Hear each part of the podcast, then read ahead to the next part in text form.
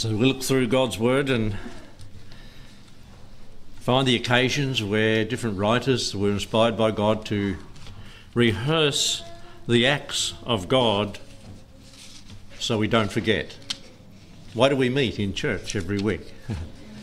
Why do we meet at church several times a week? So that we don't forget what God has done.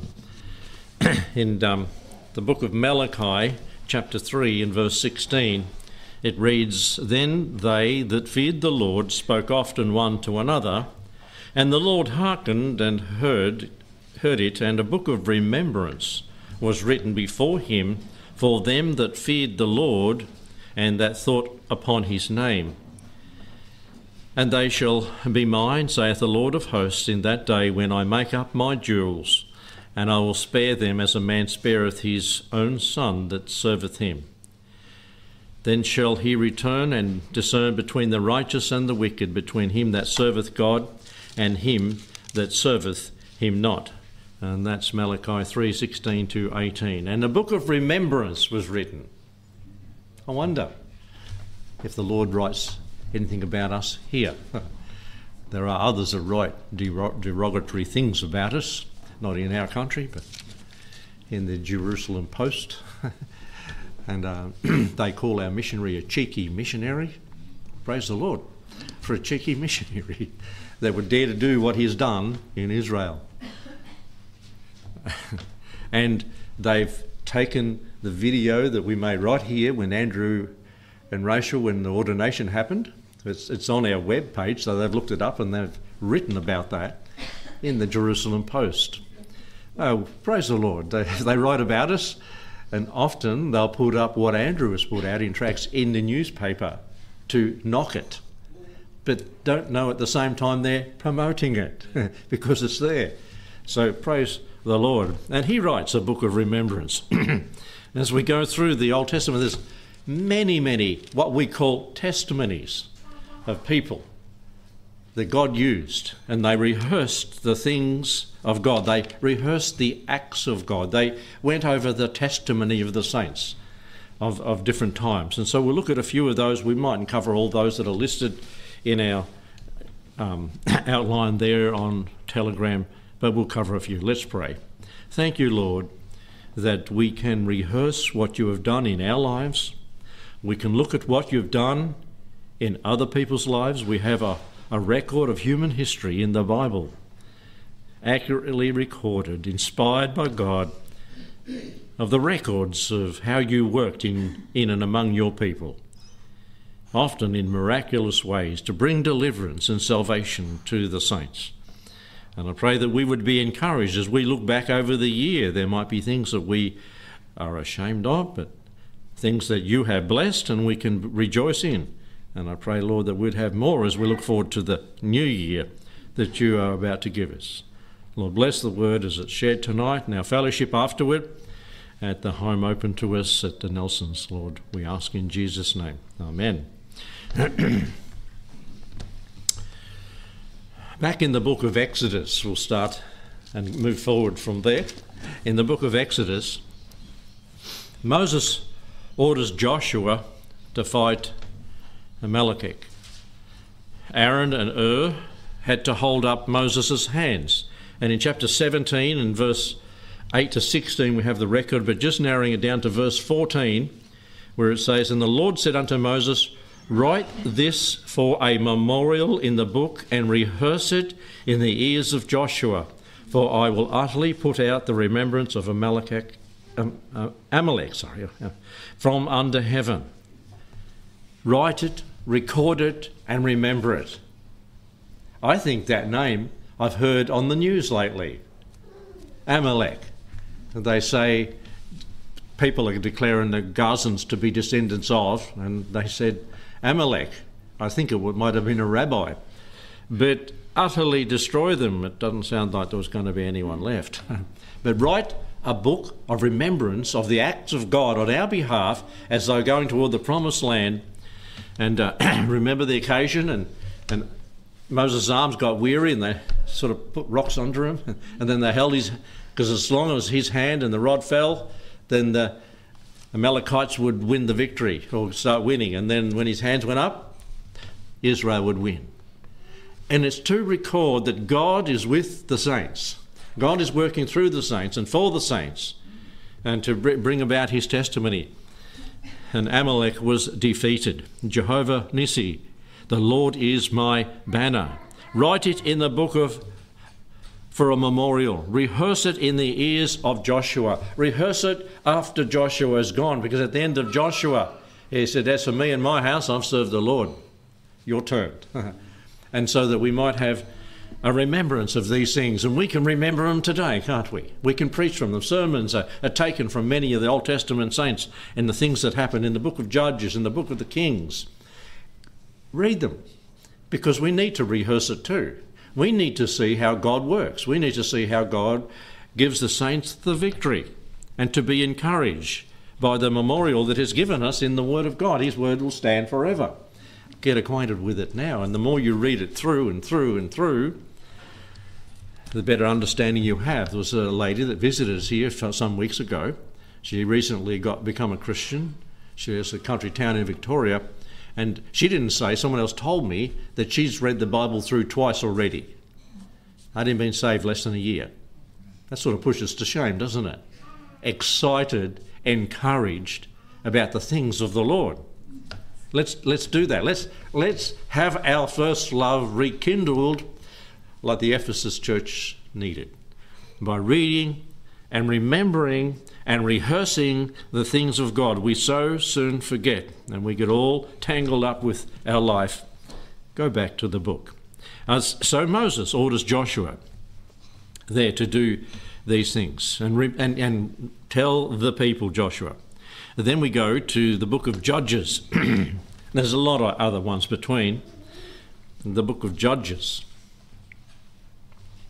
Here we have the song of Deborah and Barak as they rehearsed the victory over the Canaanites. And Sisera, the captain of the Canaanites, in chapter 5, verse 11, we're just looking, picking verses out here of Judges. They who are. Oh, I'm in Joshua. No, I'm not, I'm right. they who are delivered from the noise of the archers in the places of the drawing of water the noises of the archers. You think of that. If you're at war and there's those with bow and arrows on the other side,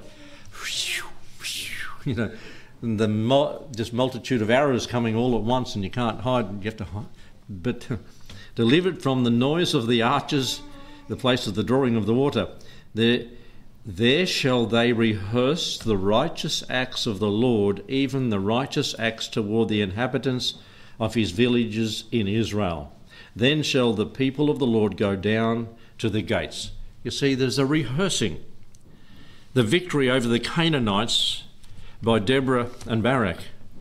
And Sisera, well, you go back to chapter 4 and verse 21 of Judges. And Jael, Heber's wife, took a nail of the tent and took a hammer in her hand and went softly unto him.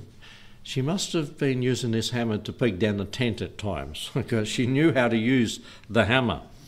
And went softly to him and smote the nail in his temples and fastened it to the ground and he for he was fast asleep and weary so he died deborah a woman instead of the man taking up the leadership and then she jael Herbert's wife finished the job when Sisera was run, running away, having his army decimated. Jael Herbert's wife nailed it, nailed it. we say nailed it, and she did. I put down in the in the side of my Bible, Jael took a nail and didn't fail. she did the job that the others couldn't do.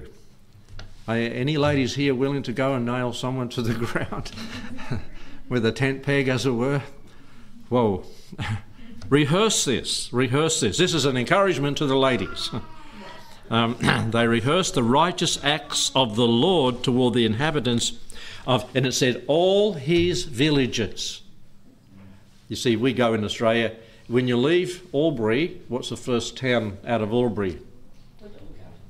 The little one on the right hand side, you're going past there. Come on. That's south, of course. no, there's the one before. yeah, no, there's that one in but, but Barnawartha. That's it. Barnawartha, then Chiltern, then Springhurst, and then you're at Wangaratta, and that's about a, what 80 kilometres. But they're spread out. But if you went 80 kilometres over there in that day, you'd be passing a multitude of little villages. You go over there now and you see that just the foundation sticking out of the dirt here, there, and everywhere, all over Israel. And they, they could spend a thousand years digging them up, the archaeologists, and finding all the, the treasures there of what the history. But all the villages were there delivered when this occurred. Rehearse it. Encourages, encourage the people in the little towns.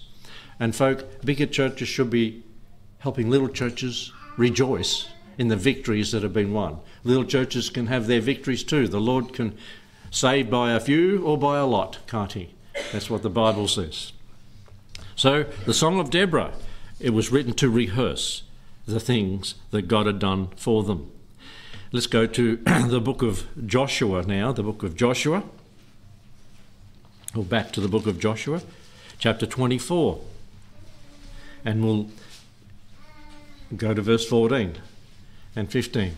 Now, therefore, fear the Lord and serve him in sincerity and in truth, and put away the gods which your fathers served on the other side of the Euphrates or the river, and in Egypt, and serve the Lord. They remember we were slaves down in Egypt. Put, put away those gods, and if it seem evil unto you, serve the Lord. Choose you this day whom you will serve, whether the gods which your fathers served, they're on the other side of the river, that's the Nile, the uh, down there, the great river they call it, or the gods of the Amorites in whose land ye dwell. But as for me and my house, we will serve the Lord. And as you read from verses 1 to 13, I'm giving you a land in verse 13, a land you didn't labour for, a cities which you built not, and ye dwell in them for uh, of the vineyards and of the olive yards which ye planted not, shall ye eat. Remember these things. Remember, before they got there, they were told they were going to a land of milk and honey. Remember the rebels in the wilderness? You promised to take us to a land of milk and honey, and look at you've landed us in the desert, two million of us without a tap, without a water, without a creek, and, and they started complaining. You said you'd go to land of milk. Well, because of your disobedience, you did. Rehearse these things. Remember these things. We learn from our mistakes. Have you? Through life, learned? It's, a wise man learns at other people's mistakes, even. A fool learns at his own mistakes. That's what really happens. And I pray that we've learnt. And here they were to rehearse these things, the history of Israel to that point, and choose you this day whom you will serve as you go forward into the next next year. We say we hear that often as we move forward. And so as we go forward, remember the acts of God on our behalf, the things that God has surprisingly brought up in your life that have been a blessing and an encouragement, an enrichment to you and to others in your life. You think of that and the blessing you can be to them. Be a blessing to others, and re- as you can rehearse the things that God has done. The psalmist Asaph in Psalm 78 and verses 3 right through the chapter. We won't read it all, but Psalm 78, verse 3, we read, Which we have heard and known, and our fathers have told us. They've rehearsed it. Fathers, let's do it. Grandfathers, let's do it. We will not hide them from their children, showing the generation to come the praises of the Lord and his strength and his wonderful works that he has done. And as you read that verse and the verse before it, there are four generations that are mentioned there, and they've kept going on the straight and narrow path. Why have they kept going? Because these things have been rehearsed to them. Tell the next generation. Tell the next generation. Parents, don't fail in your obligation to tell the next generation, the next group of people coming through, to rehearse the works of God. You know, I, th- I think back to the first camp we had. We think of camps. The first camp was held in Moama. 50, I'm just working out my age, 50, 50, I think 55 years ago, was it? 50, 55, 56. Yeah, 55, 56 years ago in Moama. And I can remember clearly how God worked in those camps. I haven't seen it happen as largely and as pointedly as at those camps. Young people were coming forward weeping in repentance. They didn't have to have an invitation. They just moved out because God was working in the midst of them. Rehearse the things that God has done. Rehearse the opportunities to your children of the opportunities to testify for the Lord. Go over them. We have the Bible, but we do have our own experiences. We can encourage others. I, was taking the car through the car wash after visiting the doctor. Oh, yeah, it needs a wash. I drove in there, and there's an elderly man. He's fairly thin and tall, just, just around here. And I, you know, you pay him. And he said, Happy New Year. I said, I pray you, I no, I just say I pray. I trust you had a blessed Christmas. And a big grin come on his face. That's the way to put it, he said. And I thought, yeah, there's a Christian. a blessed Christmas. People, non-Christians don't say that. Christians say that. And he could identify. And and and he he, he scrubbed my car good. Come out cleaner. I got the cheapest wash, but I probably got the best wash. I don't know what button he pressed. I wasn't after that. But you see, rejoice with those that do rejoice. And um, he, he, it, it, ma- it made his day and my day as we talked just briefly. Rehearse the acts of God to your children. In perpetuity, they were to show God's wonderful works, and lest they forget, they didn't have printing presses, they didn't have iPhones. Hey, I didn't have an iPhone. Uh, who had an iPhone growing up here? Put up your hand. There's not a whole lot of us. You know, you know, something you could go and look up, like a computer, and look up so many things. Not many of us, but nowadays they've got everything at their fingertips. So they can rehearse the things of God. Uh, who told me this? Someone said, "Is my phone?" I put four versions, no, four languages of the Bible on it. Who, who said that to me? I heard it this week. Jill did. we saw it somewhere, and, and you can put it on your phone. And, and not that you can speak all those languages, but it can be used. What an opportunity that we can go over and rehearse these things so easily. But in the day that these, no printing press until 16 something, Gutenberg press, and we've got the, the books that not many young people read anymore because they're all on their phone. And Pastor McConnell, could you give your books away? It's pretty hard to give books away today, isn't it? Oh, we have 1,200, but Ella will give a few away. Yeah, so after a life of ministry.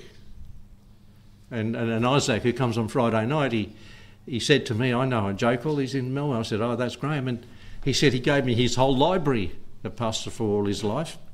He's a generation before me. And he was rejoicing that he got the library. But not, not many of us sit down and read a book and rehearse the things that God has done.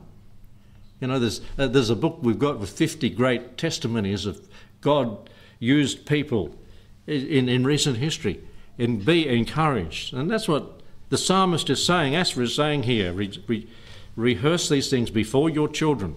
Well, it says, it goes on and says, For he established a testimony in Jacob and appointed a law in Israel, which he commanded our fathers that they should make them know their, known to their children, that the generation to come might know them, even the children who should be born. They're not yet born for who should arise and declare them to their children. So he's talking of generations to come.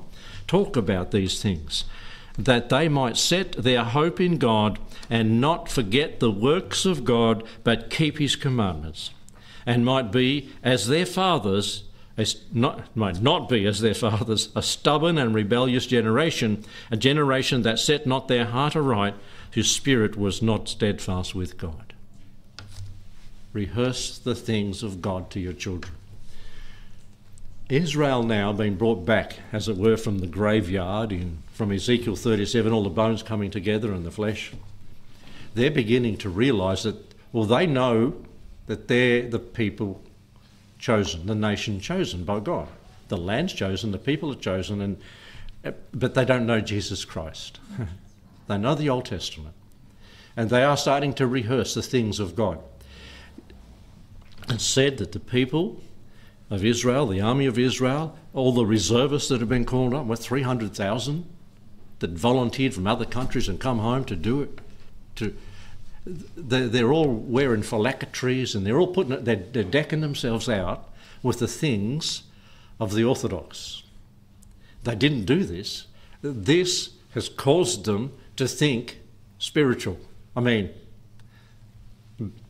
Old Testament, we could say. Spiritual, we think about the Lord Jesus Christ.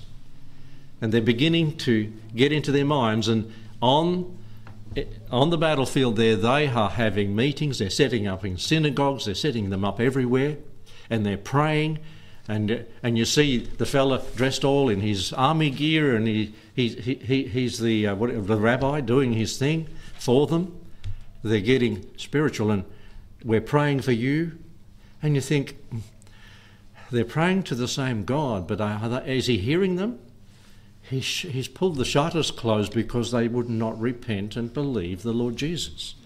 Anyway, I'll get on that. I'll get off that. they need to rehearse. They are. And as that's for praise, and they were probably reading these sort of psalms. The, the Lord Jesus, chapter 23 of Matthew. Lord Jesus rehearsed the devilish and devious deeds of the Pharisees in chapter 23 and verse 29.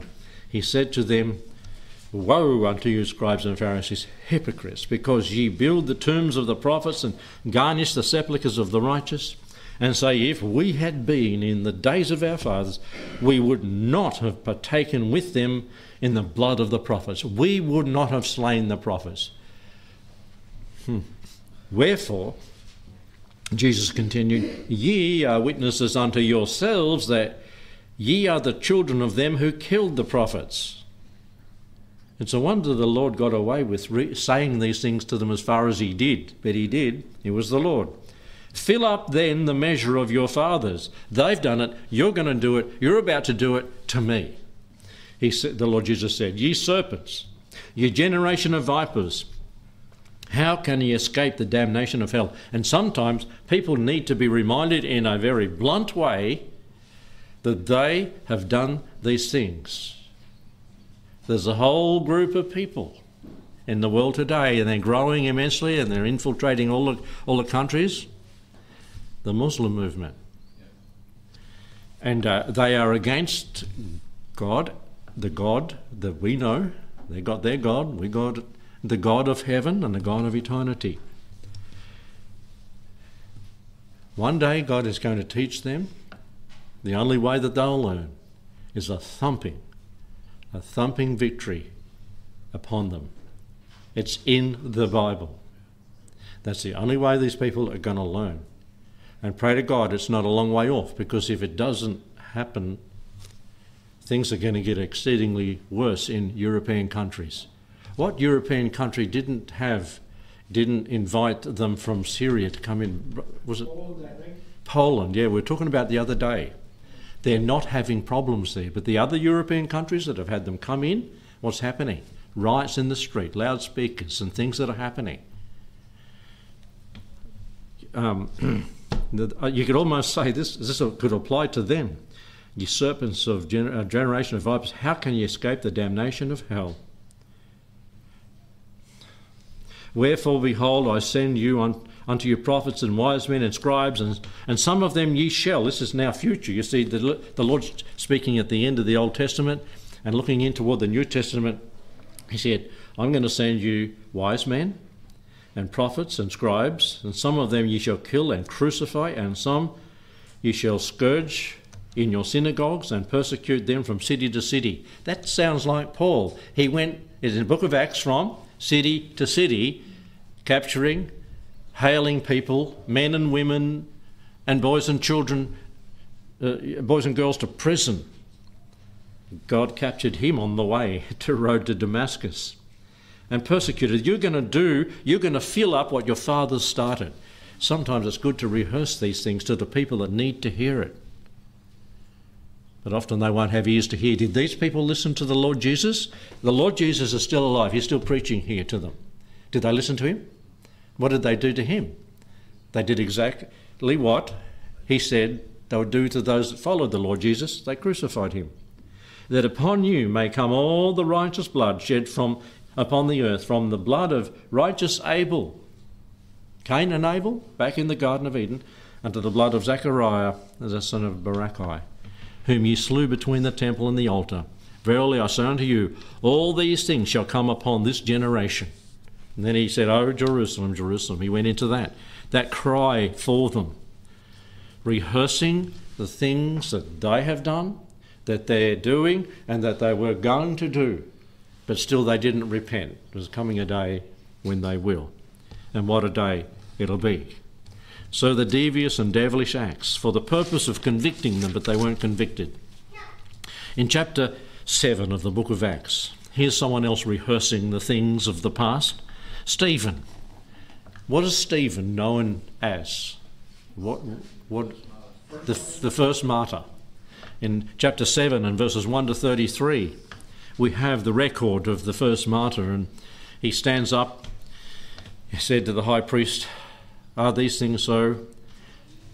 And he said, Men, brethren, and fathers, hearken.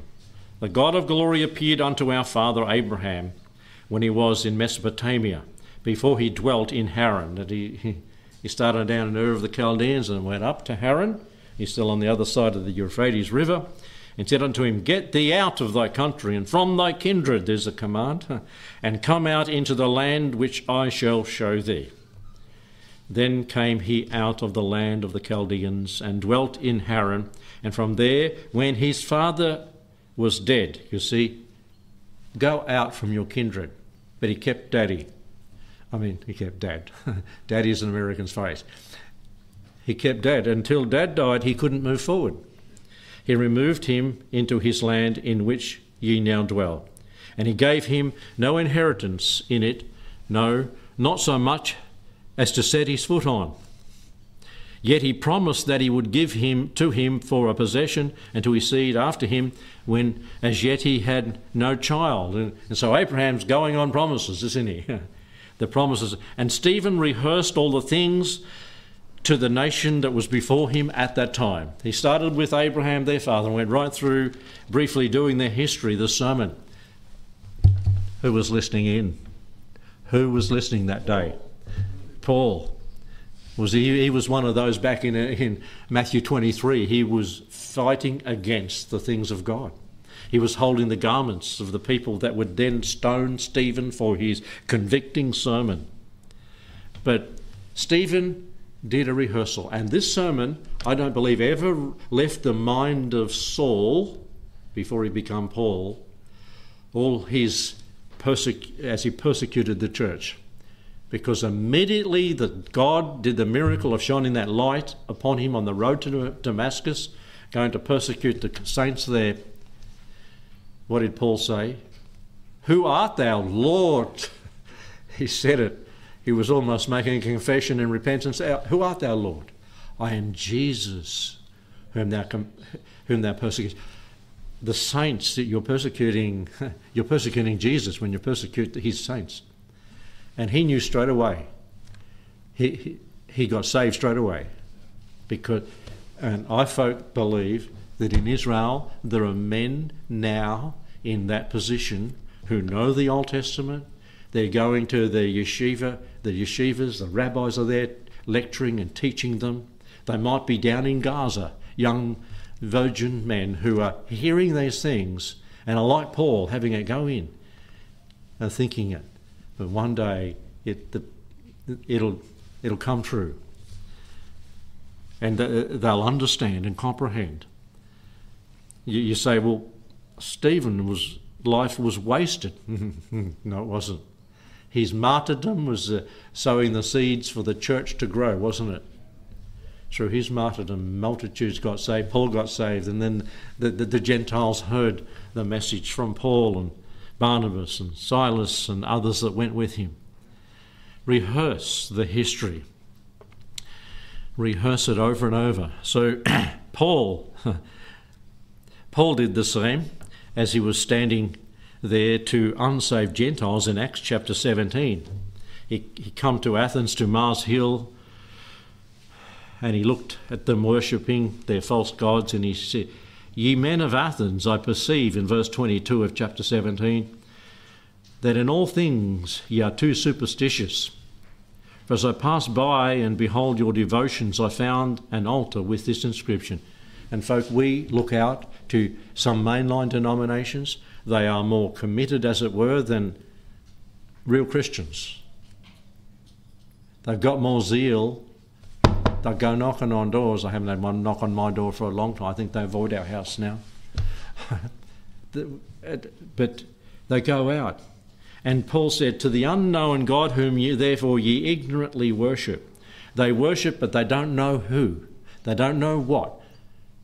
It's the Lord Jesus Christ and nobody else that they ought to worship. And then he started in on verse 24 because these people were religious, but they hadn't they weren't Jewish religion. He said, God who made the world and all things in it, seeing that he is Lord of heaven and earth. This is what we need to do to Gentiles. This is what we need to do to people who've never heard of God, never been to Sunday school. A lot of people in our in our country now that never went to church. It used to be a generation ago that most people had been to Sunday school somewhere or a youth club. But now there's not. And so we have to start where Paul started with the people at Athens with creation. Because that's where it started. And we can start with the Lord Jesus, but they don't understand creation and the fall, and all man are sinners from there. You've, you've got to start back and say you're a sinner because you're born one. And that's what Paul did. And he rehearsed these things to them. For in him, he said, we live and move and have our being. Certain of your own poets, Paul was read in, in their things too, said, For we are also his offspring. Paul was able to draw in some things. He had knowledge of where they were at in their thinking as he rehearsed these things to the unsaved. And he rehearsed creation. Remember that. And the creationist people will say that. You've got to go back there to help people to understand where it all started, why we needed a sacrifice, the Lord Jesus, because of our sin back in the garden. Uh, I like this one.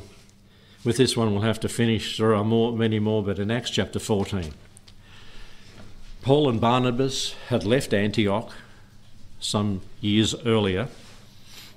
On their Shanks's pony, their feet, they walked in ministry to the places. In chapter 14, verse 26, they finished their first missionary journey. They did. Paul did three, not with Barnabas. He, he took others, Silas and others with him at other times. Hmm. And from there they sailed to Antioch where they had been commended in the grace of God for the work which they fulfilled. They'd gone out, they'd preached around Turkey, present day Turkey, and come back to Antioch. That's up in higher Lebanon at present. And when they were come and had gathered the church together, they rehearsed all that God had done with them and how that He had opened the door of faith unto the Gentiles. They rehearsed it all. They went back to their local church and said, Listen to the blessing we've had. Listen to the people's names that got saved. Listen to the churches, about the churches that have been planted. Listen to the elders as we come back through and appointed elders in and pastors in the churches as we return. Listen to what God is doing among the Gentiles. And what do you think the people, in the church at Antioch, Antioch did when Paul and Barnabas recited all that God had done? They got excited, they got encouraged, they got uplifted. Charles Weigle, have you heard of him? You've probably sung a song or two of his as a Baptist evangelist, noted hymn writer, wrote more than a thousand hymns. He entered Heaven's Gates on December the 3rd, 1966, at the age of 95 from Chattanooga, Tennessee. After he was called to be an evangelist, his wife came to him one day and said, I'm leaving, Charlie. I don't want to live the life you're living. I want to go the other way, to the bright lights, their only child, a daughter, left with her. That very night, Charles saw them off on a train to the other side of the country. Five years passed before he wrote another song. He was so discouraged. But God healed him. His wife died as a consequence of a life of sin. And a few years after she left him, not long after she'd left, he remarried and continued in evangelism and hymn writing. The following is from Victorious Life Sermons by Charles Weigle, with a conclusion about his last years at Highland Park Baptist Church in Chattanooga. I wish the church there was still as it was in that day. anyway, well, that's another story. On the banks of the Welsby River stands this prosperous Midwestern city of Lafayette. That's in America. A hometown of Purdue University. When it was young, the school, just two years old, Charles Frederick Weigle was born November the 20th, 1871, in a family of God fearing German Lutheran uh, people, a baker and his wife. Weigle's family was composed of 12 members, five boys and seven girls, and a full complement there. It was a typical German family. As a boy, young Charles Weigle was accustomed to hearing his father pray. The Bible reading was observed at family worship every morning immediately following breakfast. Charles Weigle was converted at the age of 12 after being under conviction for quite some time. The Methodist Church of the town was having a series of revival meetings in a little frame church where his parents attended. A great number of his friends and playmates came under conviction and were going forward during the progress of the meeting. During the meeting, not at the end, they were just convicted. They come up the front and weeping before the Lord. That's why it happened in times in revivals. This made an indelible impression upon young Charles Weigle even though he resisted longer than most of the others. Then one night, a strong, overpowering realization that he was, he was lost came over him. His testimony of conversion is as follows. Listen to this. This is rehearsing someone that was born again and how it happened. I was born and reared in a Christian home. Every member of our family attended church services and went to Sunday school. We had family worship in the home every morning. I suppose I was about as good as an average boy of my age. I had a bad temper, however, and by the time I was 12 years age, I, of age, I was fighting with my brothers. you remember back to those days? and, the, and the neighbourhood boys. While having trouble with my, my older brother, I cut him with a knife very seriously. I knocked a neighbour boy down with a ball bat because he didn't play to suit me. On another occasion, while ringing while ringing a heavy dinner bell in a polite political polite political parade, a young fellow who did not like the like the crowd I was marching with ordered me to put the de- the the bell down, and I brought it down all, all right on his head, and they carried him home to recuperate. This is only 12 year old. My parents punished me severely for those misdeeds and warned me to stop fighting lest I be arrested and go sent to prison but I paid little attention to them. There came a, a day when I was arrested for my misdeeds and taken to court. Now listen to this because you have to get it toward the end. As I sat alone and saw the crowd in the room waiting to see what the judge would do with me, I realized the seriousness of the situation. It appeared as if I were doomed to go to prison, for I was guilty. When the judge came in and took his place behind the bench, he looked down at my shrinking form and said, with a voice that sounded like the knell of doom to me, Young man, have you an attorney? I said, No, sir, I haven't got anybody. He looked over the courtroom and then motioned to a handsome young man to come forward and said to him, You will kindly act as his attorney. The handsome young lawyer came and sat down beside me and took charge of my case. One thing that brought a little hope to my heart was the attitude of my new attorney. He sat close to me and spoke to me with a voice that was full of tender sympathy. I felt that he was my friend and that he cared for me and wanted to help me. When I told him all of my mean things I'd been doing for which I had been arrested, he assured me that he would help me. All I had to do was tell the truth and leave the rest with him. That seemed to relieve my mind somewhat. After the trial began, however, one witness after another testified against me. I began to lose hope.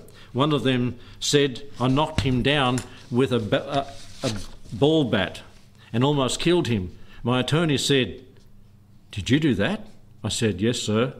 The, ne- the next witness accused me of having seriously injured him with a heavy dinner bell.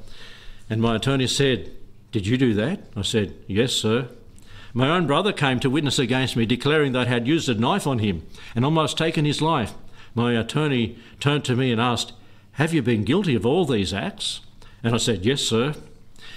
And a lot of other things they don't even know about. He tried to relieve my fears by saying, Trust me, I'll help you. Finally, the prosecuting attorney rose up and, speaking to the judge, said, Your Honour, according to the evidence brought by these witnesses, the defendant is guilty of all charges brought against him. He is a potential murderer and a menace to his community, and we ask that he be placed in prison for a long duration of time. Then my heart sank within me, and I said to myself, There is no hope for me. When my attorney arose to speak in my defence, I wondered what he could do for me. Looking at the judge, he said, Father, that one word brought hope to me. Looking at his father, the judge said, Father, the defendant pleads guilty in every charge brought against him. He asks for mercy, and as his attorney, I plead for him. I believe that if the court will grant my plea, this young man will live a new and better life. I thought, saw the judge rise, rise to his feet as my attorney spoke there was a look of love and kindness, and he said, But my son, the defendant, is guilty. There is a penalty that must be paid according to the law. I'll take care of that and suffer the penalty, said my attorney. And then, to my joy and amazement, the judge said, It is the decision of the court that, in response to the plea made by the attorney for the defendant, he is pardoned and set at liberty with the understanding that he show by his manner of life a due respect for the law and kindness toward his neighbours. I was free. My heart was filled with joy, and I clasped the hand of my attorney with moist eyes, trying to express my gratitude. He placed his arms around me, and in a voice that sounded like the music of angels' harps, he said, You and I will be friends forever.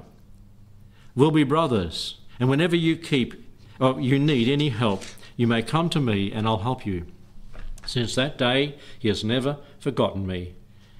We've been as close as brothers can be down through the years. Let me explain to you the fact. The courthouse where I had this wonderful experience, said Weigle, was a little frame church during the progress of a revival, where the great truths of the Bible were being preached. One night, as I sat on the rear seat, the Holy Spirit, the sheriff of heaven, arrested me and led me to the front in the sight of all the people present. I was convicted and condemned and confessed my guilt to Almighty God. There seemed to be no hope. My sins towered up before me. Then Jesus came and quieted my fears. The attorney. he paid the penalty for all my sins and guilt. He pleaded my case in the High Court of Heaven and won my pardon. When this great truth dawned upon my heart, my mind, my heart was filled with gratitude and praise. There came great love into my heart for my Saviour, the love that has grown until he, he has the chief place in my life. Some day I expect to see him face to face. That will be heaven for me. We sing at times what a friend we have in Jesus. All our sins and griefs did bear. You will find this to be a reality when you put your trust in Him as your Saviour. He came into the world to save sinners and to bring peace into the and joy to our lives. He's your friend you need. And in 1951, at 80 years old, Weigle approached the pastor Lee Roberson of Highland Church, Chattanooga, and said he would like to spend his remaining years in the Bible College campus near to train the young men and inspire them in the Lord's work. He was provided with a place for 15 years, and during those years, Tennessee Temple built a music centre and named it the Weigle Centre. Weigle continued to write music in his old age. He wrote A Garden of Roses during those years and sang it personally in a service at Highland Park Church there. In his sermon, A Key to Spiritual Growth, Roberson, Lee, Dr. Lee Roberson said, I never saw such a man in my life the last time I saw Dr. Weigle in his room, in his apartment, he was sitting in a chair reading the Word of God and putting notations in his Bible at 95 years old. Pastors can't help, and I pray that people can't help but do that as you read, ah, oh, there's a jewel, and write something next to it. I might use that one day. It might be in a sermon one day. It might be in testifying one day. He was still doing it at 95. In his sermon, The Key to Spiritual Growth, Roberson said, I never saw such a man as this. On Weigle's 95th birthday, Highland Park hosted a big birthday party for him in the City Auditorium in Chattanooga and sang, No one ever cared for me like Jesus. We don't sing that song here because it's not in our hymn book. We do have I have hymn books here tonight that have got it in, but we can't sing it because I haven't. I just looked it up this afternoon. What a blessing to hear and rehearse a person's testimony. Now, from 12 years old to 95 years old, he served the Lord. His wife took off, and uh, the Lord still, still used him. How's the Lord using? As you look back, as you rehearse the years, as rehearse the testimony, as you, what testimony can you write down? What the, how the Lord has used you, where He's used you? He can still use you if you haven't been used. You have to commit yourself to Him. Let's pray. Thank you, Lord, for your word. Thank you for the testimony of Scripture and of the ancients of old, the prophets, the priests, those who wrote the word of our Saviour, the Lord Jesus. Thank you as our attorney. You have come next to us and you have fixed the problem of sin. You have sent it as far as the east is from the west. And Lord, you'll be our friend forever. And I pray that we've come to you and been saved and trusted you as our Saviour.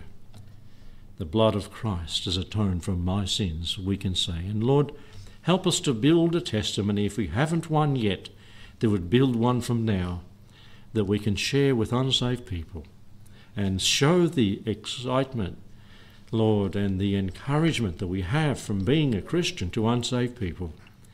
And Lord, it might be contagious that they want to know our attorney, our Saviour, the Lord Jesus, who pleads the case before his Father in heaven, the Lord God.